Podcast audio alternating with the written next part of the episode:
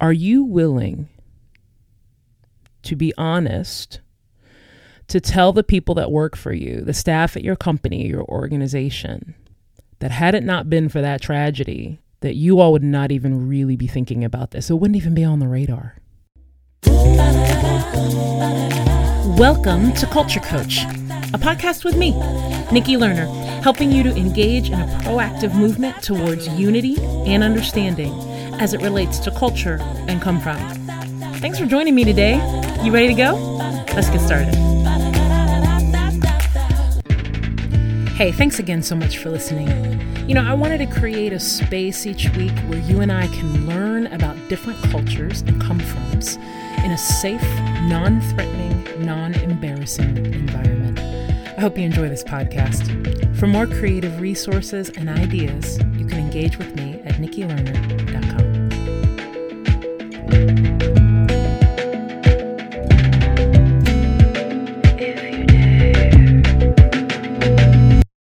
Just tell the truth. Just tell the truth. In my work with clients as a culture coach, when we begin talking about how to communicate first internally in your organization or in your company, that is the one thing that you have to know as a leader. That in your communication about the culture work that you are engaging in, you need to tell the truth. Why? Well, because in cultural diversity work in your company or your organization,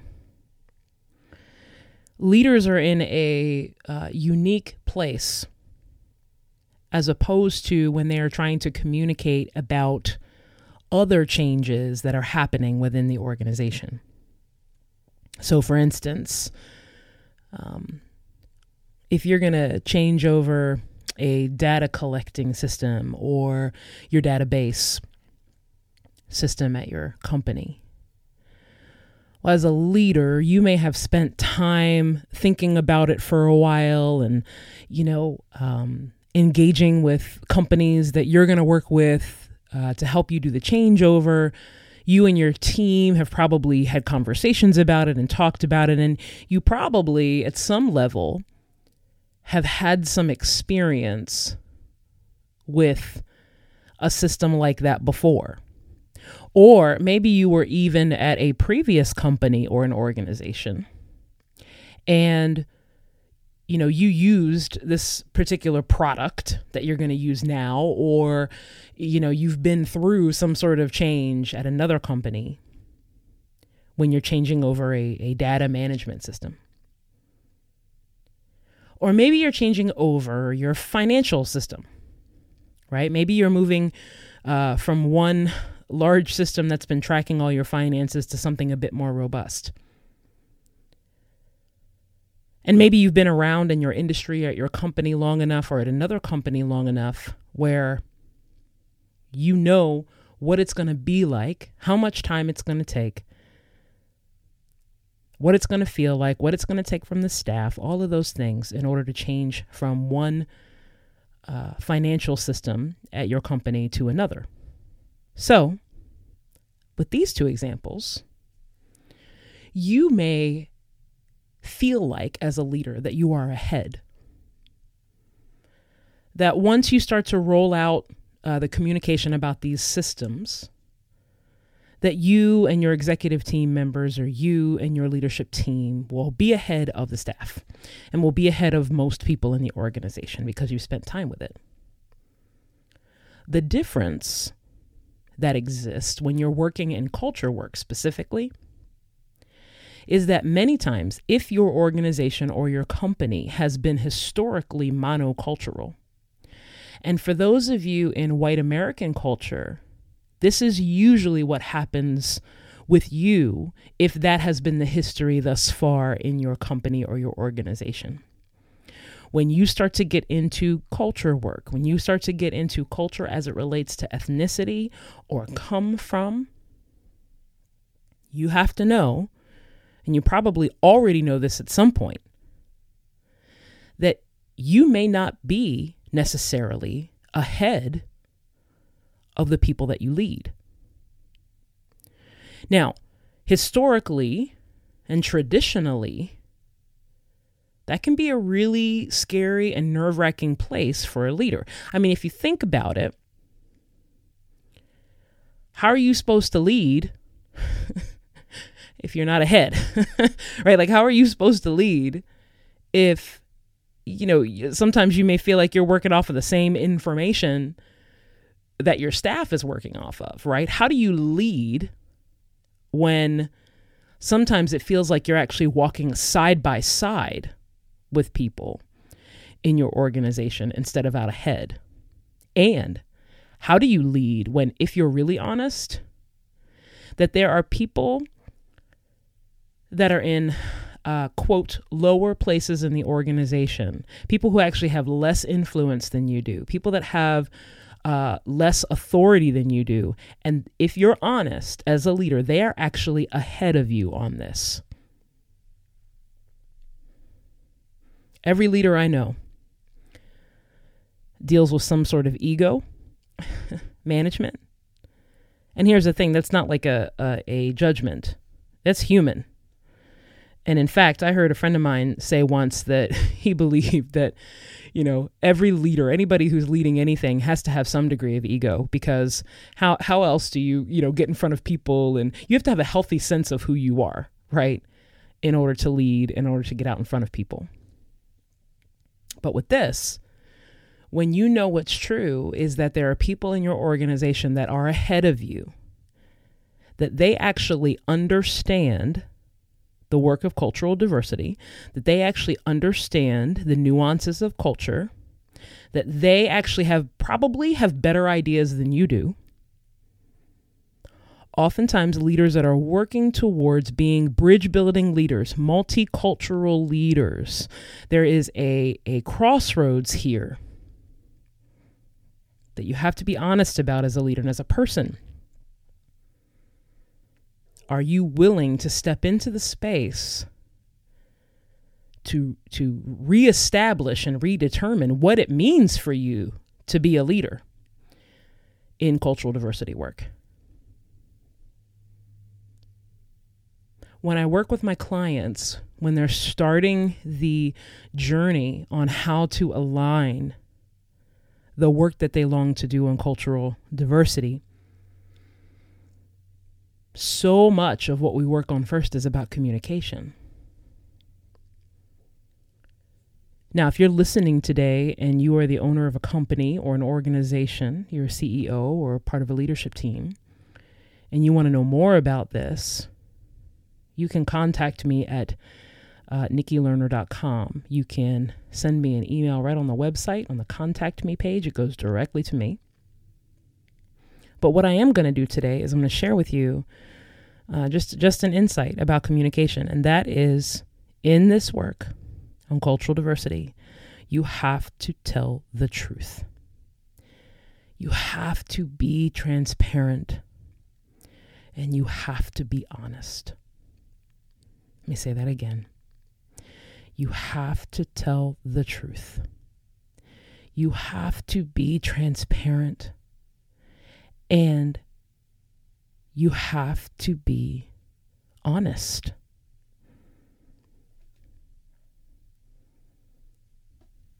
You have to be these things because of exactly what I just said. Because if you're not, the people in your organization will know immediately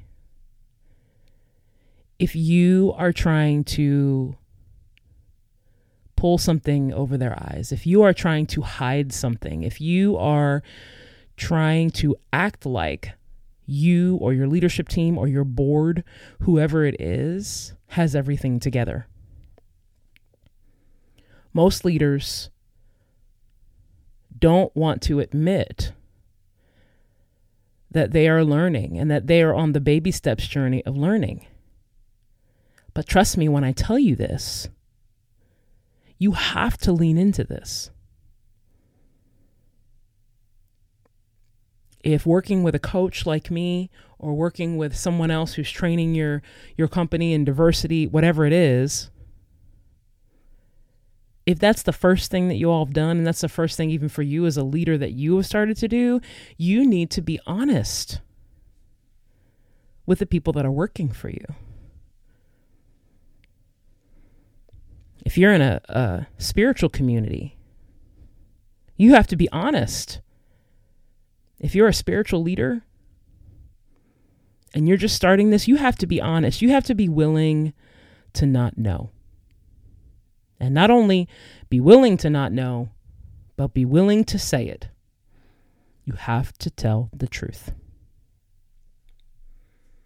So when I say that you have to tell the truth or you have to be honest, what am I talking about? There are five things that I want to share with you places where you need to be honest in your internal communications. You need to be honest about this in your external communications as well, but let's just start with internal.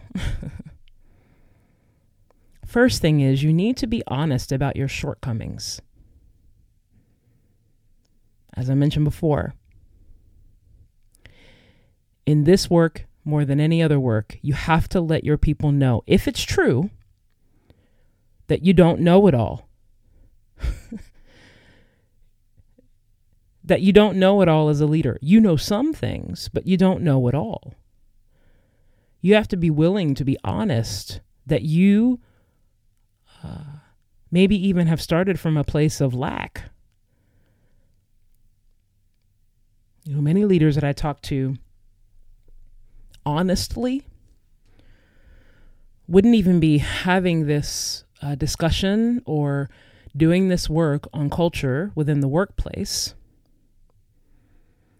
unless the George Floyd murder didn't happen. Are you willing to be honest about that as a leader? Are you willing to be honest to tell the people that work for you, the staff at your company, your organization, that had it not been for that tragedy, that you all would not even really be thinking about this. It wouldn't even be on the radar. Wouldn't even be talking about it. In fact, before it happened, you weren't even thinking about it because life was just normal for you. Are you willing to be that honest about your shortcoming? I have found, first as a person, and then as I work with leaders, that part of the the challenge of admitting the shortcomings is actually doesn't come from uh, outside. Like it doesn't come from the people that work for us, or it doesn't come from, um, you know, even on the external side.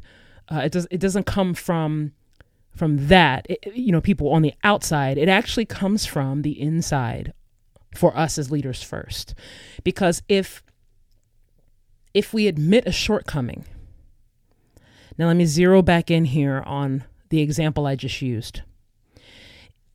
If we admit the shortcoming of never really thinking about culture as it relates to ethnicity in the workplace, prior to the tragic death and murder of George Floyd, once we are aware of that as people and then in our role as leaders, I actually think that what happens is is that there is a grief component that happens. I mean, have you felt this before? And maybe it's not even just with culture work or diversity work, but maybe it's with other things as well. There's a grief factor, right? um, most leaders are really high performers. And, you know, many high performers that, that I have met or have coached, they are harder on themselves than anybody else really. When they feel like they haven't met uh, a bar or reached a destination or, or anything like that, they are harder on themselves. And so, a lot of times, what happens is leaders then don't want to admit their shortcomings because of the judgment that they start to heap on themselves. And then what happens is if you start to heap judgment on yourself because of your own shortcoming as a leader, then what I have found for most leaders is that then that's when we go inward. Uh, we stay up all up in our head. We don't want to tell people about it because we don't want to invite more judgment, right? Like it's just this potential to just go into the ground, right? And spiral down into this hole. But you have to be honest about this. You have to tell the truth about your shortcomings and tell the truth about your shortcomings to the people that work for you and with you without judgment. What if you could just communicate it as information and not judgment?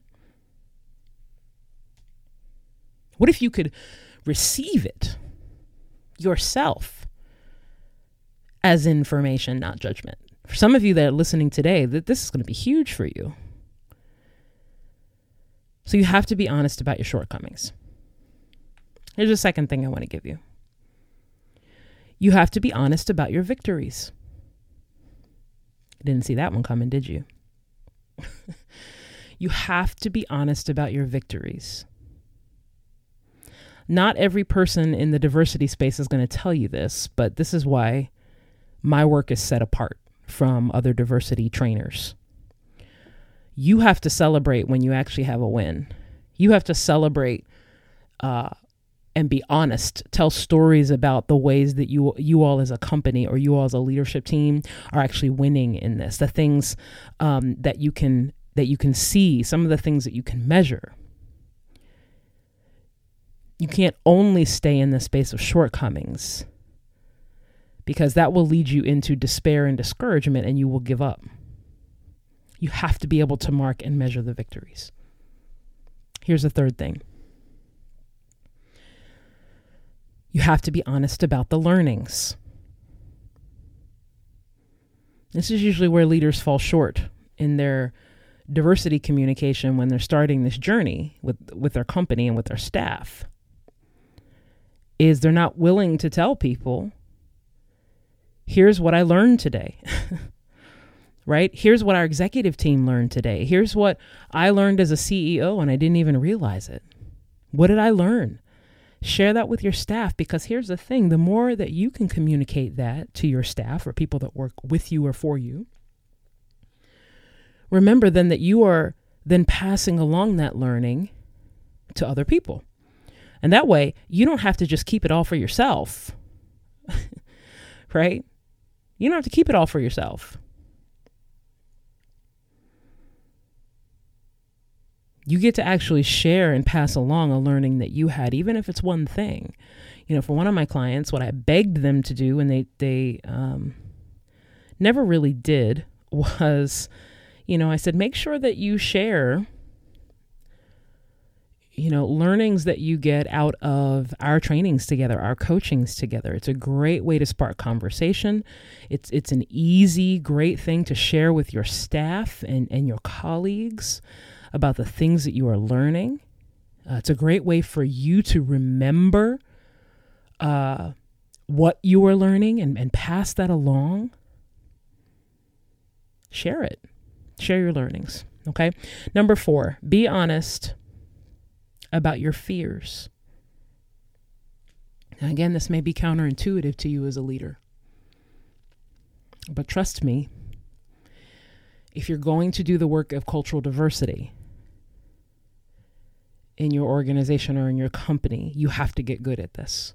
You have to get good at sharing your fears. I don't want you to wallow in your fears, but I do need you to name them. And it's okay. The, the point is really actually not the fear itself. The point is is that as a leader you are demonstrating a, a level of humility and connection with people that work for you and with you that is important. You remain human. And when you're starting in uh, new in cultural diversity work, it is so important for people to know that there are some things you're afraid of. And that even though you're afraid of them, your goal is to work through them in courage and engagement. Those are actually the stories and uh, the pieces of truth that will actually uh, win the trust of people that you work with. And then, last, number five, you have to be honest about not knowing. You have to be honest about not knowing. And again, I know that as leaders, that is the last thing you want to do. And got to get really comfortable with it. You have to be honest about not knowing. Why is this so important? It's important because as a leader, you really need to model what you want from the people on your teams. As a leader, if you're able to model humility, if you're able to model a sharing of your fears and your doubts and your learnings and victories and all those things, what you're doing is modeling for them what you require of them. You need to be what you're asking your staff to be or your executive team to be through this culture work. You do it first, you go first. Trust me when I say this. Let me coach you in this moment. If if you try to act like you know all things with regards to how to do this culture work on the beginning stages of it, and that's what you communicate, you will lose. I see it every time.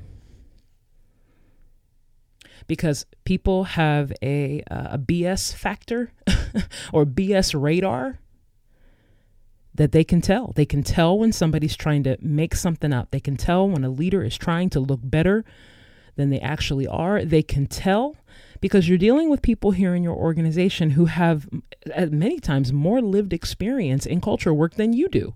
More lived experience in experiencing racism in the workplace or in their lives more experience on what it's like to be a non majority person, right? You even have people on your team uh, that are part of the majority culture here in the United States that have backgrounds who have lived abroad or lived in other cultures where they are the minority. They might be ahead of you.